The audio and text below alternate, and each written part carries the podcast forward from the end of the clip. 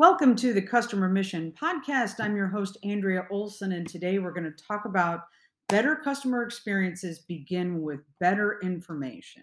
So, typically, taking your car to the shop isn't a pleasurable experience. And even if you roll in for a simple oil change, there's always something else that needs to be addressed.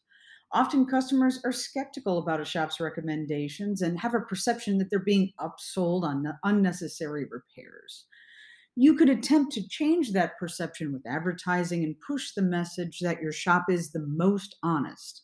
But is this really getting at the heart of the issue? So consider this you bring your car in for an oil change, they take it back to the service area, return an hour later, show you a dirty air filter, and discuss how the shocks are leaking and that your CV joints are needing replacement. Unexpected problems with unexpected expenses.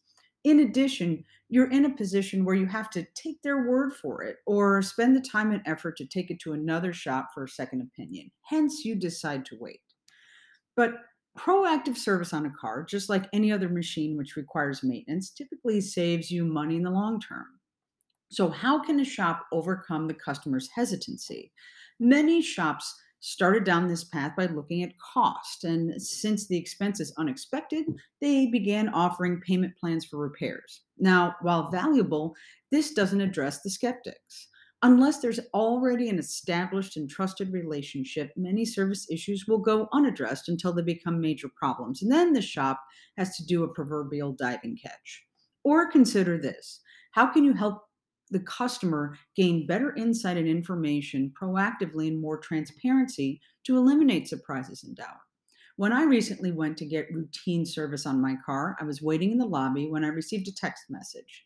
It was the service technician working on my car who had sent me a link to a video regarding my vehicle. It was a short two minute walkthrough by the technician under the vehicle, illustrating the key areas of the car, tires, suspension parts, etc., where he discussed what was in good shape and why, such as my tires having a good tread and would likely not needing changing for a while, and other areas where he explained what the component was, my rear shocks, their function and impact on the safety and performance of the car, showing a minor fluid leak, and providing a projected time for when I should consider getting them replaced, as they can't be repaired. This simple video enabled three things. One, it provided me with transparency on upcoming potential repairs and expenses and enabled me to plan for them. Two, it provided me with better information. Rather than hearing the technician tell me about the shocks and tires, he provided a video and a detailed explanation, helping me understand the why behind the what.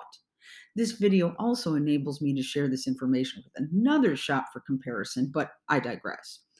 Third, it provided me with the opportunity to build trust with the shop, helping me see the condition of the actual car rather than simply taking his word. Yes, some shops will let you go out on the shop floor, but not many will for safety reasons. So, when improving the customer experience, look beyond the basics of just making the transaction process easier. Examine how you can provide unique transparency, insight, and information to help customers make better decisions, plan ahead, and eliminate surprises. This requires understanding the mental challenges customers face in making a decision, starting with trust.